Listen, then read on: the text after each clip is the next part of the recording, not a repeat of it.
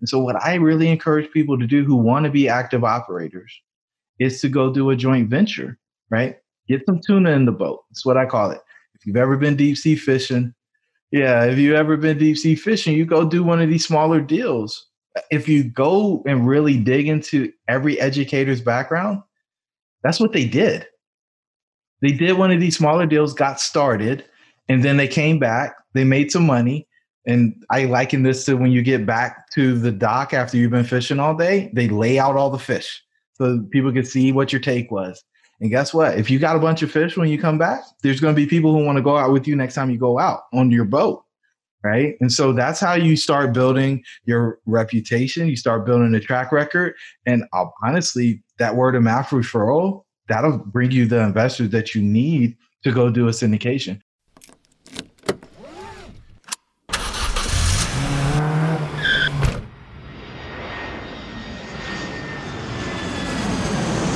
Welcome to Investing in the US, a podcast for real estate investors, business owners, and aspiring entrepreneurs looking to break into the US market. Join Reed as he interviews go getters, risk takers, and the best in the business about their journey towards financial freedom and the sheer joy of creating something from nothing. G'day, g'day, ladies and gentlemen, and welcome to another cracking edition of Investing in the US podcast from Los Angeles. I'm your host, Reed Goosens. Good as always to have you with us on the show. Now, I'm glad that you've all tuned in to learn from my incredible guests, and each and every one of them are the cream of the crop here in the United States when it comes to real estate investing, business investing, and entrepreneurship. Each show, I try and tease out their incredible stories of how they have successfully created their businesses here in the US, how they've created financial freedom massive amounts of cash flow, and ultimately created extraordinary lives for themselves and their families. Life by design, as I like to say. Hopefully, these guests will inspire all of my cracking listeners, which are you guys, to get off the couch and go and take massive amounts of action. If these guys can do it, so can you. Now, as you know, I'm all about sharing the knowledge with my loyal listeners, which is you guys, and there's absolutely no BS on this show, just straight into the nuts and bolts. Now, if you do like this show, the easiest way to give back is to give us a review on iTunes, and you can follow me on Facebook and Twitter by searching at Reed Goosens. You can find the show wherever you podcast on iTunes, SoundCloud, Stitcher, and Google Play. But you can also find these episodes up on my YouTube channel. So head over to reedgoosens.com, click on the video link, and it will take you to the video recordings of these podcasts where you can see my ugly mug, but the beautiful faces of my guests each and every week. All right, enough out of me. Let's get cracking and into today's show.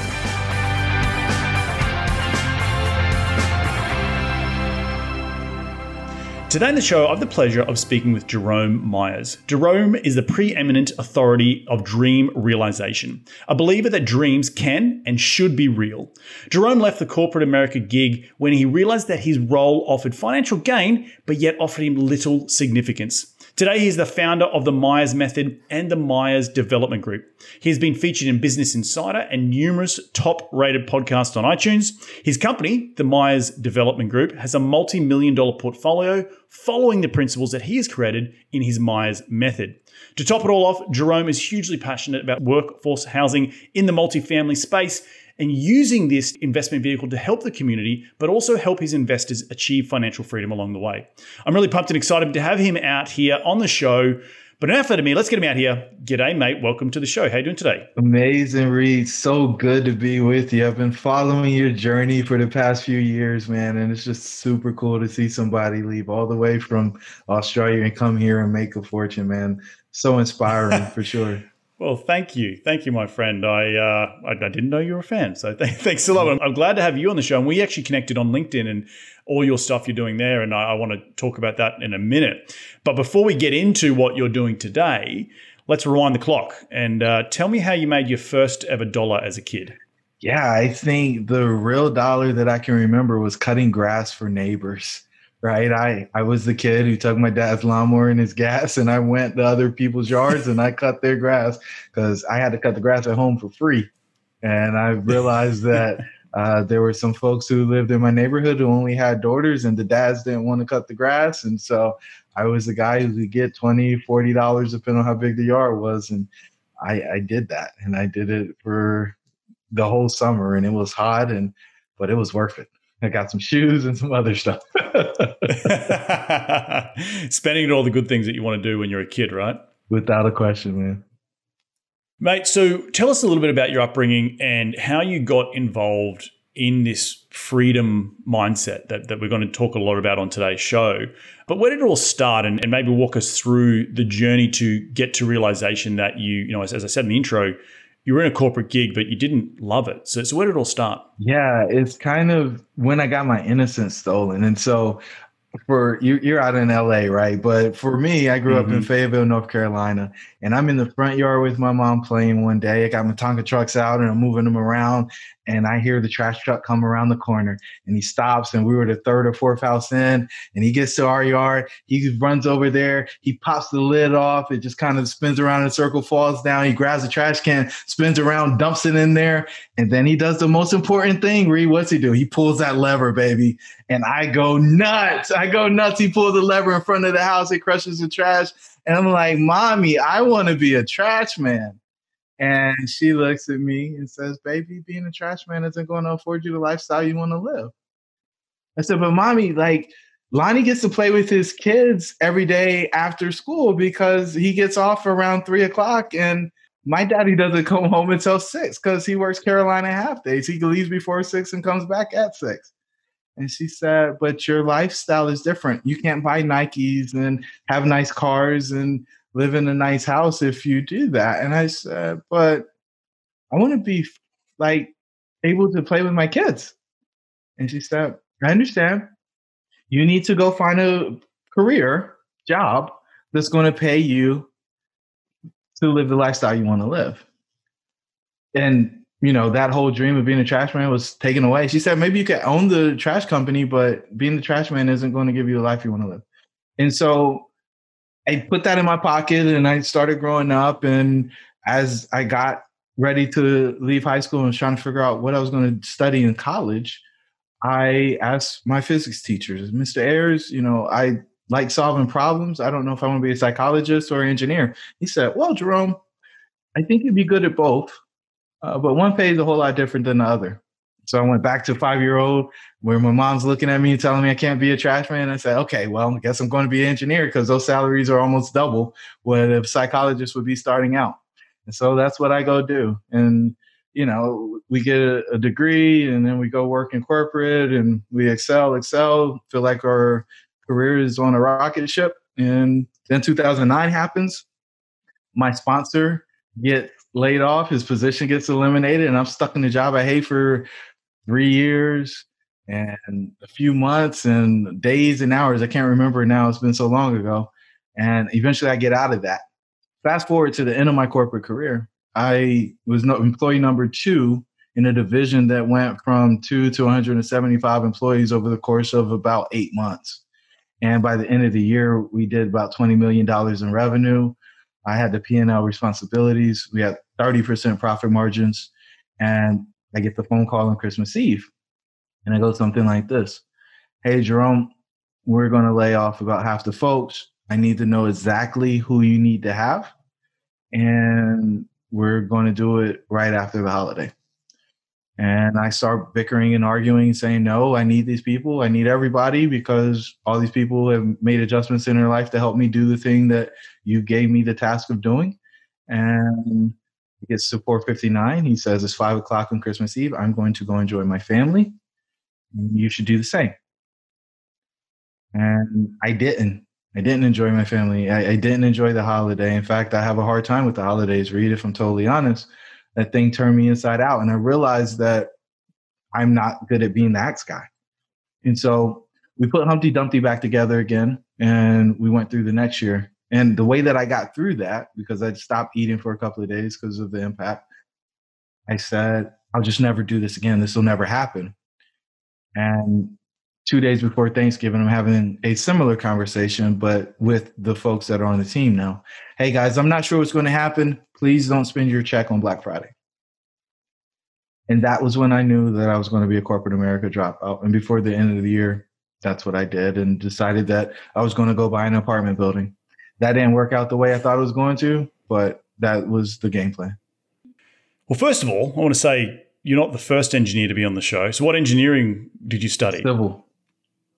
Oh, mate, we're talking to another. I'm a civil engineer as well, a recovering civil engineer, as we all like to say. Yeah. But um, that would have been pretty hard. And sounds like you really you were able to help build a business, but then the responsibilities of being in the business, of being the axeman, as you said, sounds like it weighed pretty heavily on you. And that's more of a personal thing, and that's it's awesome. But it would also had some demons, you know, as you said, you didn't eat for two days. So how did you mentally get over that to say, water down a duck's back and let's move on and let's keep pushing this ball down the fairway? Yeah, I mean, at the highest level, I'm still dealing with it. I consider that a traumatic experience. And I mean, I don't usually say this on podcasts, but one of the folks that I laid off, his family left. He didn't find work, so he lost his home and eventually he committed suicide, right? And I, in some ways, am responsible for that, right? And sure, I could shrug it off and say, yeah, well, he didn't have to do that. You didn't pull the trigger, et cetera, et cetera. I get all of that. But, you know, decisions that we made along the way led to this unraveling of this person's life. And if you are okay with just distancing yourself from the humanity of all of it, good for you. I'm not, right? I see people as people. It's super important for me to act in love. And if I can do that, then I feel good about looking myself in the mirror. But if I can't, then I struggle and it eats at me. And so, you know, the approach that we have to, oh, well, it's just business, it's not personal. I struggle with it because I think everything is personal when you tell somebody, hey, you got to figure out how you're going to eat next week. Right. And I was working extra for you. I had no problem calling people at nine o'clock at night and say, hey, I need this before we start at eight o'clock tomorrow. I, I, I, didn't have any problem with it because, and they were willing to do it because I did care about them as people and I would do it for them if they needed me to do it. And that's just the type of culture and team that we built in that organization. And I just wanted to continue to treat people with that dignity and respect throughout our relationship. And if they chose to leave, understandable. But I didn't want to treat them like they were a commodity because I didn't see them that way. And that's what we get mm. to when we are dealing with the larger organizations, I think. No, it's, it's, it's really powerful stuff. You know, dealing with humans as commodities is, is what a lot of businesses do, right? That's how they make profits and how the world goes around. And it, it, it is that dichotomy between your self belief and then what the belief of the business is, plus com- combining a culture that you've helped build. And then it sort of seems to, you know, in your mind probably crumble away because you're eroding at that because you don't respect them, or the business doesn't respect them, or the CEO doesn't respect them, and thus it plays heavily on you. So, no, man, deep stuff there, and, and, would have ultimately put you on a path which we're going to talk about now, which you know about your freedom and your your ability to want to achieve freedom. So, talk to me about the time that you did actually eventually say, "Enough's enough," and I'm I'm, I'm quitting. Yeah, it was that conversation. Like, and then we came back and he was like, "Okay, well, here's what's going on." And it's like, I just I don't have the stomach for doing this again. If this is what it looks like going forward I don't want any parts of it, guys. Like, and so I started digging in on something that I figured out sophomore year of college, right? I mean, me and my buddy were sitting on the stoop, and I'm like, oh, I paid three ninety five. I got two roommates to do the same. Started doing a little bit of calculation in my head. You, are doing this too? And he's like, Yeah, we're doing this. And so I look at Duran. I was like, Man, this guy's making seven hundred thousand dollars a year. We've never seen him or talked to him. He's like, What? That's like seven hundred thousand, brother. It's like I could live off of 700,000. Forget that. I could probably live off 70. How do we do this? Right? The guy who owned the complex was making 700,000. We never seen him or talked to him.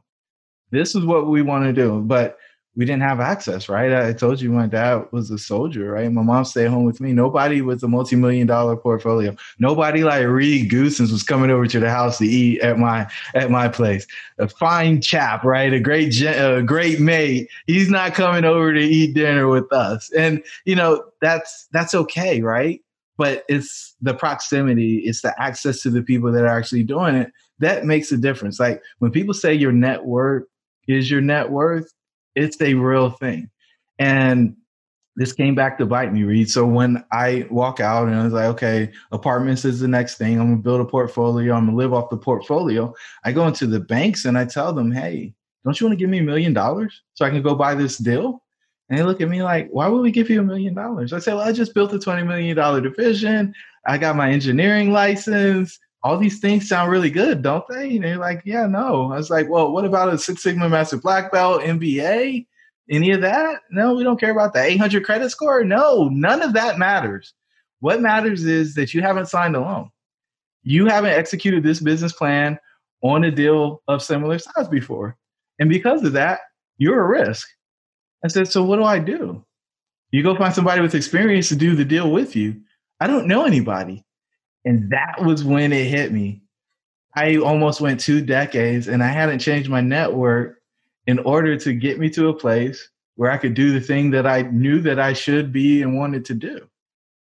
Talk about a slap in the face. Made this money, build this business, and I still was no better off or any closer to that dream that I had, man. One that's very self aware of you, but I want to quickly rewind back. How did you even put one and two together when you're sitting on the stoop and talking about the rent? Because the average 20 year old or however old you were at that stage, you know, young professional, probably, you know, thinking you're crushing it, you know, getting a bit of money in your pocket. How did you even do that math because I know when I was in my early 20s, I wasn't doing that math. You know what I mean? Yeah. So I think we were 19 and we, Duran and I used to trade Black Enterprise magazine, Worth, the Four or the Robb Report. We used to trade all these magazines because we knew that we were going to be able to have this crazy life one day, right? And so we would talk about what we knew, the little that we knew about investing from the resources that we had access to. And in Black Enterprise, there was somebody who was investing in real estate. And we started just trying to count up well, how much money can you actually make there? And like, how do you actually do it? And just it expanded our concept of what was actually possible. But within that construct, we realized like, well, maybe this isn't for us because, you know, it's hard enough to count to half a million dollars, let alone a million. So how do, how do we actually do something like this? I think it's a game, but that's it. We had those periodicals that we were looking at and having discussions about. That's great. Well, it's not great. It's, it's better than great because to take that and just try and take snippets of things, and that's what I think the engineering mind does when it's the curiosity in the mind that says, I can read this and then look up and think, hang on, I'm a renter. Hang on, I pay 900 bucks a month. Hang on, there's 50 units in there. I've just read something in here. I'm putting one and two together, and that's the engineering brain working it out. And it's being one self aware, but two, then observant of your surroundings to have those blinkers come off to then say, ah, aha, I see how things go, how the world works. Uh, so very interesting. And kudos to you, man, for doing that at such a young age, because at 19, I definitely wasn't doing that.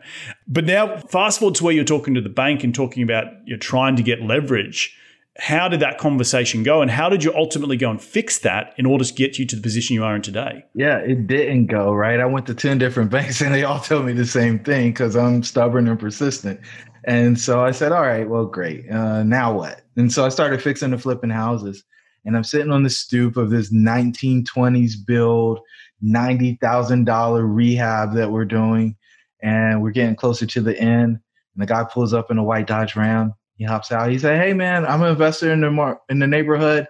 I'd love to come in and check out your finishes and see what you've done in here. We're going to do a project down the street." I said, "Oh, come on, man. Let's let me show you around." Oh, cool. You took that wall out and you you put that granite in and uh, nice big island and you got the sink in there. That's that's pretty snazzy. And you know, this tile looks really good. You refinished the hardwood floors, man. Uh, we might have to up our game a little bit. And so he's getting ready to walk out. Hey, thanks for the tour. And he pauses and he says, Hey, you know anything about that 23 unit building down there behind the Chimbo Mart? Yeah, of course I do. I tried to buy that four or five months ago. Well, I'm thinking about making an offer on that. Well, can you give me any intel? I don't really have anything. I went to a bunch of banks. They told me I needed an experienced partner, and I just don't know anybody that owns any multifamily. Oh, okay. I said, Do you own anything? He's like, Yeah, we've done a couple of deals. We've done a few deals. I was like, You're the guy I've been looking for. Don't leave me out. And he said, Well, what are you going to bring to the deal? I said, Look, man, that doesn't matter. You, you're the guy I've been looking for for the past six months. Don't leave me out. Like, we just got to, we'll figure out that stuff. Don't worry about that. Just don't leave me out of this deal. And he just kind of shrugs, him in. He's like, All right, man, I'll see you later. He hops in his truck, he drives off, and he forgets about me. He goes and makes an offer on the property. And, you know, I'm crushed, right? Because I don't hear from him. I'm thinking, oh man, I missed my opportunity to get my apartment building. Fast forward a week or so, and I get a phone call, right? He's like, look, man, uh, this guy came to me. He presented the same deal we were talking about back in January, February. I told him the only way I'd do the deal if you were in on it. Oh yeah, yeah, man. We're gonna meet at such and such, and you should come by so we can all try to get this thing hashed out. Okay, I'm there, right? And so the three of us and then two other folks join up, and we buy this deal for 1.3 million in Richmond, Virginia and we think we're going to do one business plan and it goes off the rails. We have to do something completely different. But it got me in the paper, right? That's that part was super cool. I never forget that part, Reed. And so the, the headline says something along the lines of Rising Star partners with proven real estate investors to rehab Churchill townhomes. Who are they talking about? They're talking about me. Talk about like, you, man. Yeah, they're talking about me. So I'm like, okay, here we go. And then the, the phone starts ringing, Reed, and it's the banks that didn't want to lend to me before. And they want to tell me about their products. They want me to mm-hmm. talk about refinancing. They want to understand if I got anything else in pipeline. I, I just closed one deal. I don't even know what a pipeline is. but we're here now and we're going to make it look like we're going to make it look real good. And so that that's the story, man. That's how we got in and connected that's the dots. Awesome. Yeah.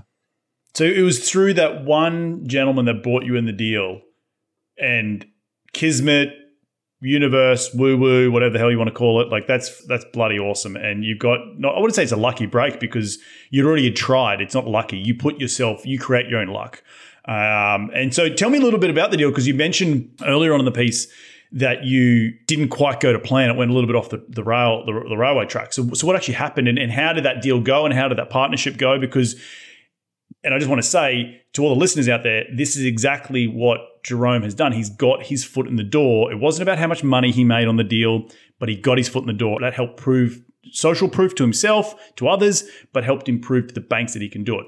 So, Jerome, go. What is the what happened with the deal, and and, and do you still have it today? Yeah, we do still have it, and so I'll try to give it sequentially, right? So we bought the deal. Average rents are about six ninety five and we think we are going to go in and we're going to renovate on terms. And as soon as we get there, everybody stops paying rent and the property manager starts evicting. And next thing we know, half the unit is empty and we're looking around like, oh. And so we've got some construction, we got a construction loan from the bank, we got some money in the deal. We're doing the roof, we're doing the siding, landscaping, holding off on the parking lot, but we know we got to do that too. And we're renovating units or trying to renovate units and then oh we don't have permits. Oh god here we go right? Now we got to get the permits and that delays it and still paying the bank every month the interest only. And then eventually we get through this stuff right? And we do everything i'm talking about add a half bath on the first floor. You got to jackhammer it out because it's on slab uh, we had a crushed uh, plumbing pipe the main drain pipe was crushed, and so we had to pull the old one out, put a new one in, uh, redid the electrical, added HVAC. This was the funniest part about the whole thing. So half the buildings had HVAC, the other half didn't. So we budgeted to do the other half. Well, somebody came in while we were waiting on permits, went through the cages, and disassembled all of the HVAC units on the back half of the building. And so now just so people get an idea, I mean, HVAC units four thousand dollars, and so for half of those units, we'll just call it ten to make it easy. I mean, it's extra forty grand that we hadn't budgeted because we had that stuff there already, and so we keep going through this and put in take out the walls so that it looks and feels bigger on the first floor. go Granite, stainless, it's beautiful, it's immaculate. Oh, and we added a laundry room inside on the first floor because you know we just want to be fancy smancy. We get to the end of the road and it's like, okay, here we go. We budget, we planned when we did our pro forma, we were gonna get 895, maybe 995 if we are lucky. We go to market and we get 1195. And we're like, oh boy, Here we go. This is a totally different game than what we thought we were going to get. And so we basically, you know, double the top line and, and increase the the expenses very much. And so that for us is a game changer. And so we're still holding that property. Um, you know, we're taking distributions and evaluating whether we refi into long-term permanent debt or keep playing with the community bank money so that uh, if there comes opportunity to liquidate, we can do that without worrying about any of the penalties. That's awesome, mate. That's such an incredible story of tripping uh, when you first get started and everything going wrong. What is it, Murphy's Law, when it all goes wrong at once? And then, you know, you finally see light at the end of the tunnel and your pro formas are completely smashed. That's that's awesome, dude. Um, so, so what's now? We spoke in the green room before pressing record here. We talked a lot about you know the, the, these trials and tribulations, the skin on your knees, you know, getting tri- tripping and, and not being able to get to the goals that we want to get to. Yet there's so many people out there who are you know banging this drum that it's just you can go jump straight to a 200 unit property and you, you, you're set for life, you know. and I know you and I both know who they are. We're not going to name names, but I I do remember vividly coming to the United States and being blown away by the speakers and and and the content, which was great. But all of them was like, oh, I did this back in 2001 and I did this in 2002. And it's like, what have you done today? This is 2012, man. Like, get, get with the program. Like, what, what's, what's, show me your current sheet of, of real estate, your portfolio. So I want, I want to get your two cents on it because I know you have an opinion uh, about all this stuff that this, this, this, this hype around becoming a syndicator and becoming financially free and, and what's the real truth of it. Yeah. I mean, the fact of the matter is most people who want to be syndicators aren't going to be. Look, if you haven't run a business, you're not ready to run a syndication because you don't have the experience to actually take the controls and fly that big plane right? And sure, you can pay for multifamily mentorship and give somebody thirty to fifty thousand dollars, and they promise you that you're going to do a deal, but the deal you're going to do isn't going to be that hundred or 200 unit deal that you think you're going to get this multi hundred thousand dollar acquisition fee. You're going to end up going back and doing something that's probably less than 50 units, and you're going to celebrate the fact that you got into a deal and you might raise some money for the sake of raising money but you may not even need to raise money because you can get a group of partners and you guys can own the whole deal and so what i really encourage people to do who want to be active operators is to go do a joint venture right get some tuna in the boat that's what i call it if you've ever been deep sea fishing yeah if you've ever been deep sea fishing you go do one of these smaller deals if you go and really dig into every educator's background that's what they did. They did one of these smaller deals, got started, and then they came back. They made some money. And I liken this to when you get back to the dock after you've been fishing all day, they lay out all the fish so people can see what your take was.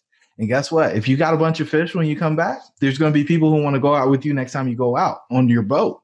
Right. And so that's how you start building your reputation. You start building a track record. And uh, honestly, that word of mouth referral, that'll bring you the investors that you need to go do a syndication. And so go do some tuna fishing trips. And then if you're ready to go start well hunting, I call it chasing Moby Dick, get a bigger boat, right? Get some, make sure you got your sea legs together. Uh, the other way I like to describe this, Reed, is, and I, you're you're a big time investor, so I can pick with you a little bit. Reed, I am starting my MMA fighting career, and my first match is going to be with Conor McGregor, right? I need you to wire me half a million dollars so I can get through the promo. And when we get to the fight, once I beat him, I'll be able to give you a 15% return on your money. If I lose, it can and probably will go to zero. I have listened to podcasts, I've read books, haven't really gotten any experience sparring or any of that other stuff, but that's okay because all I do is turn it on when I'm in the car and kind of listen to it passively as I'm doing other things, right? So, Reed, I, I got the wire instructions here. I can either email them to you or I can text them, whichever one you prefer. But you know, I, I need to have that wire in within the next 24 hours. So, which method of communication would you prefer I send those instructions? Uh, you can don't don't worry because I know Conor McGregor is going to beat you. what do you mean? I I read the books and I listened to the podcast. I went to the conference yeah, too. I went to there was an MMA conference. I went to that too. there was one of them. No, I, I love the analogy. And I love what you're trying to get at because it's it's so true, right? It's so there's a lot of pretenders out there. There's a lot of people who just rush to the back of the, the classroom when there's a sign up for a new bus tour or something like that. And I remember seeing that when I first came to the United States. And it takes the reps. It takes going that extra mile and staying and starting small and doing those joint ventures because it gives you, in my opinion, a two couple of things proof that you can do it in your own self, right? But it also you got to start, you got to crawl before you can walk. And so many people want to just sprint straight away. And I think that that's so much part of the undoing of a lot of people's goals and ambitions and you know, not just even in real estate, but in life, you know, they, they give up because they realize how hard the journey is. And it's just like, oh, that's not for me. And they're just like, I'm done. But I love your analogy there because it's so true. I would never wire you money to go fight Conor McGregor. well, so. you wouldn't. And that's what people think is going to happen when they're going to take on one of these deals. And I'll I'll be very direct with the listeners of your show. You're disrespecting Reed when you say that you can go do what he's done, listening to podcasts and reading books. It's disrespectful. Like he's done the work in order to build this thing. Like if you guys haven't dug into his story, you absolutely need to. But don't do that. Like put some respect into what's actually happening here because it's hard. It really is hard. And people don't tell you that because they want you to pay for the course. But it's difficult. I want to now segue a little bit into your the Myers method. Talk to me about what that is and how you've used it to build the, the portfolio that you're you now have built today and, and really how that's helped you and help others, you know, along the path towards financial freedom. Yeah, man. I every time I hear that, I, I kind of get a chill up my spine. It was like, who comes up with these things, right? And it was my buddy, my buddy James Bryant. He said, uh, "Hey, man, we're using the Myers method." I was like, "What are you talking about?" He's like, "We we do it the same way every time. Don't you get it?" I was like, "No, we we we're just buying an apartment." He's like, "No, think about it. We find it, fund it, fix it, and flip it. That's what we do every time." Think about it. I was like, well, why is it the Myers method? Because you showed me how to do it. I was like, okay, great. Well, I guess we'll just go with it, right? But it's fine, fun, fix, and flip. If we think it's a four step process that works every single time, I think that if you try to do stuff out of sequence, you, you end up in a mess. And, you know, finding is all the deal flow, it's all the leads, it's all of that, right? Trying to make sure that you're in a great spot once you get something under contract, you move into funding it. And here you put together your business plan, put together your team that's going to take the deal down, and you get the deal funded by going to the bank and everybody bringing their cash. Again, we're talking about joint ventures, right? Um, and then fixing it is after you close, you execute your business plan. Hopefully, you're able to grow the net operating income, and that will grow your valuation. And then flipping it is one of two exits. You either sell it or you refinance it and you get your original investment back. We don't like partial refis. We want to get all of the money back out. And so that's kind of one of our criteria when we buy a deal. We want to be able to refinance in the first five years and be able to return everybody's initial risk capital. Interesting. And so that must mean that you're really looking for deals that are heavily value add to really move that needle to get all that equity out, right? Yeah, I mean, I, I know a lot of people are saying value add is dead or is value add dead, but I do think if you buy a deal properly, you can go in, put the right amount of money in, and be able to refi because you were able to grow rents or you know reduce expenses in a meaningful way. I think that's the only way to buy property because I know that there's some stuff that's going to go wrong. It's just kind of matter of when it happens. And so when you know that, buying it absolutely right is extremely important. And I, I think some people mm-hmm. are getting a little aggressive. I think they're buying things, and if the cap rate doesn't compress, their business plan is not going to work. So, how do you go and then find those deals? Because it's all about, at least in my mind today, cap rates are compressing across the nation. Um, how are you finding those gems or the needle in the haystack? Mm. Because it feels like every deal has been picked over by some investor at this point. Yeah, I, I do think a lot of the deals are picked over. And I think this is the difference in strategy, man. You you buy the big boys, right? You're doing 100, 150, 200, 250 or bigger. I think for every 100 unit deal, there's 10 that are less than 50, right? And so people aren't reaching out to those owners and talking to them about their equity. And I think there's a there was like a generational thing where people who are ready to retire right now bought a bunch of those buildings. And now they are real estate rich and cash poor and they need to figure out how to unlock that equity. And i'm more than willing to come in and help them unlock their equity as long as they give me a great price on that property. And i don't need a broker to do it.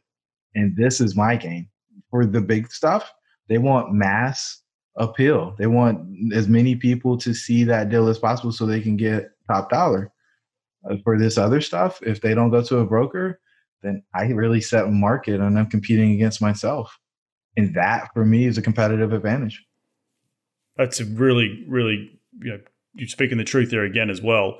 Um, how do you go out and find these for those listeners who, who are interested in this strategy? How do you go and find those mom and pop investors who own these things, and what systems have you set up in place so you can be successful in that lead gen? Yeah, I, fortunately for me, we, have built a community where I, I don't have to go out and look for the deals anymore. Usually, what happens is somebody's got a deal that's too big for them, and they need somebody else to come in and help them get the deal done. And so I, I get pretty excited about that type of stuff, assuming that they use our analysis and methodology to qualify the deal, right? But for when I was doing a bunch of stuff, I mean, direct mail, phone calls, real estate meetups, conferences, like all of these opportunities to interact with folks was the game. And I know a lot of people feel like they're above it, but any tactic that a wholesaler uses to get a single family home, you can use on multifamily. All that information is public. Right? You just have to get them on the line and see what their interests are. No, hundred percent, and I, I, get pinged all the time because my name keeps popping up on all these LLCs, and I'm always just like, "Hey, you are uh, you willing to sell?" It's like, "No, go away." when I'm ready to sell, hang up. when I'm ready to sell, the broker will reach out to you and let you know. yeah, yeah, exactly. I'm not I'm not going to sell this direct to you know, because I'm just being a good guy. but in those small, what you're saying in the smaller, less than 50 units, that you can find those mum and pop investors, and and I and I guess you, you say community, and it is so powerful to build a community where you have the consistent deal pipeline coming through and you don't really have to lift a finger because you've helped train other people to go out and find it and be your little minions running around doing you know foot soldiers doing all the hard work to unearth the gold and bring it back to to their master, which is you, to say, "Hey, man, can you help? Can you take this down?" yeah, I mean, at the end of the day, I maybe don't think about it that way, but what I do think is this, right? The thing that makes a person valuable who doesn't have the experience and capital is the deal, right? When I think mm-hmm. about every time where I moved to the next level, it was because I had a deal, right? it's absolutely because I've had a deal. And if you don't have a deal, then why would somebody partner with you? Well, I know today, like, and, and mindset with capital raising is so much about the chicken and the egg. What do you raise? Do you raise capital? Do you find the deal? I personally now, you know, rewind eight years ago, seven, eight years ago, when I was really nervous about capital raising. Yes, it was all about like, oh, I got to raise the capital. But I think today there's so much capital on the sideline for hungry for multifamily that you find a cracking deal, you're gonna you're gonna be inundated with cash, and you will have no issue purchasing it. It's just about buying it at the right price and having those tactical negotiations directly with the seller. In your example, that you can buy it at a decent price, and you, you know because you make money when you buy, not when you sell. So, so I love it. Jerome, we're coming to the end of the show, but I'd love to understand what's the goals for 2021. I know coming out of 2020 was a really rough year for across the globe.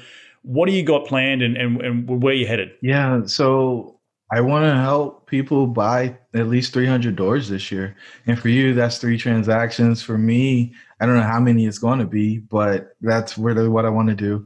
We have a 120 unit new development deal that we've been working on for about a year and a half. And so we want to break ground on that towards the fourth quarter of 2021. And we've got a really cool conference coming up that we want to pack out and just have more people get exposure to some of the top thought leaders in the multifamily space who might not get a microphone at some of the larger conferences in the country. Awesome. When is that conference? Yeah, so it's going to be March 19th through the 21st of 2021. Yeah. Just before my birthday. Good, good to know. March babies. I'm March 5th, man. So we're rocking it out. I'm March 24th. it is. Man, March 24th. Yeah, man. Well, look, man, I want to uh, thank you for coming on the show. But at the end of every show, we like to dive into the top five investing tips. You ready to get into Let's it? do it. Mate, what is the daily habit you practice to keep on track towards your goals? Yeah, this one is fun. Six miles of running. You do six miles every day. No, I'll try it. six. Give me six days. Give me a day off.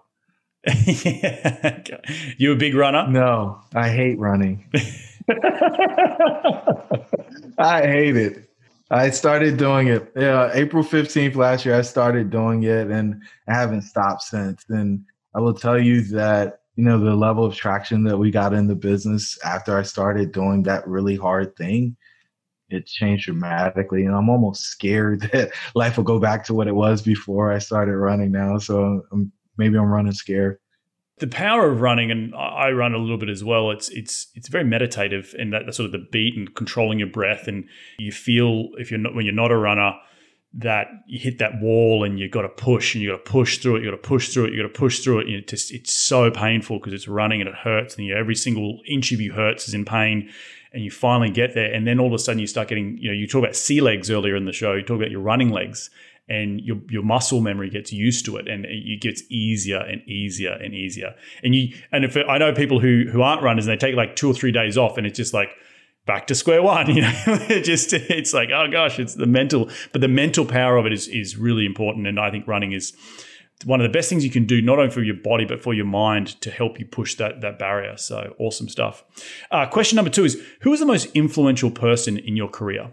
Uh, can I say my parents as one person because they are everything for me from the standpoint of you know I, am just trying to make my mom and my dad proud. Like I, I want them to smile when they think about me and all the investments that they made, and I think I'm being successful. But you know that's that's the whole game. I want them to smile and I want my mom to be able to go brag it when she talks to her friends, and I want my dad to say, yeah, good job, son. I'm proud of you. That, that's that's everything.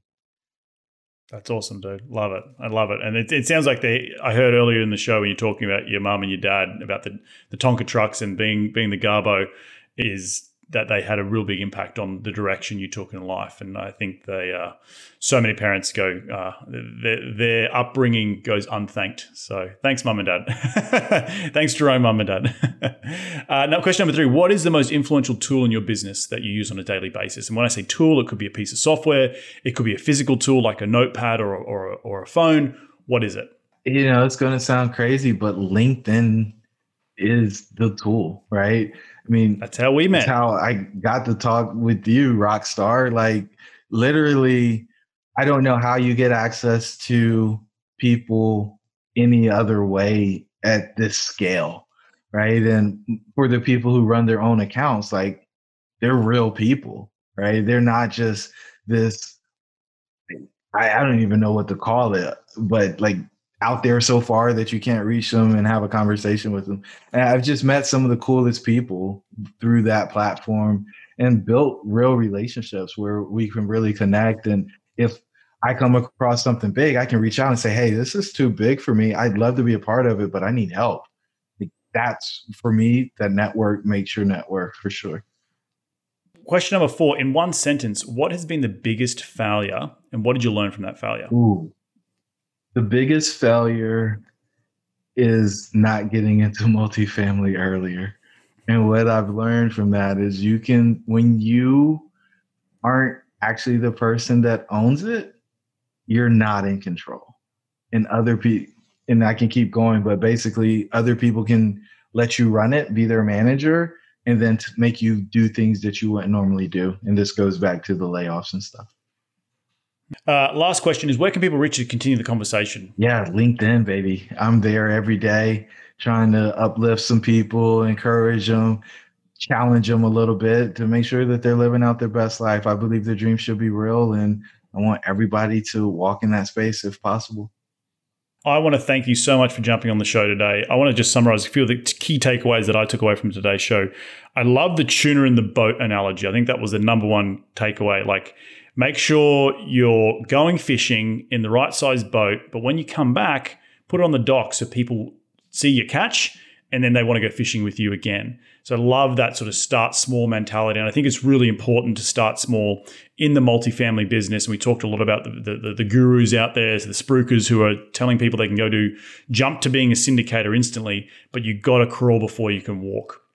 And you got to walk before you can run, and you got to run before you can sprint. So all that stuff is take the small boat, go, grab a couple of fish, bring it back to the dock, dry them out, show people what you can do, and then build up, get a slightly bigger boat and slowly build up over time. I think that was a really powerful analogy for me. Uh, I loved your the find, fund, fix, and flip. You know the the, the Myers method. I think that's freaking awesome that you've created your own method and something that you can hang your hat on.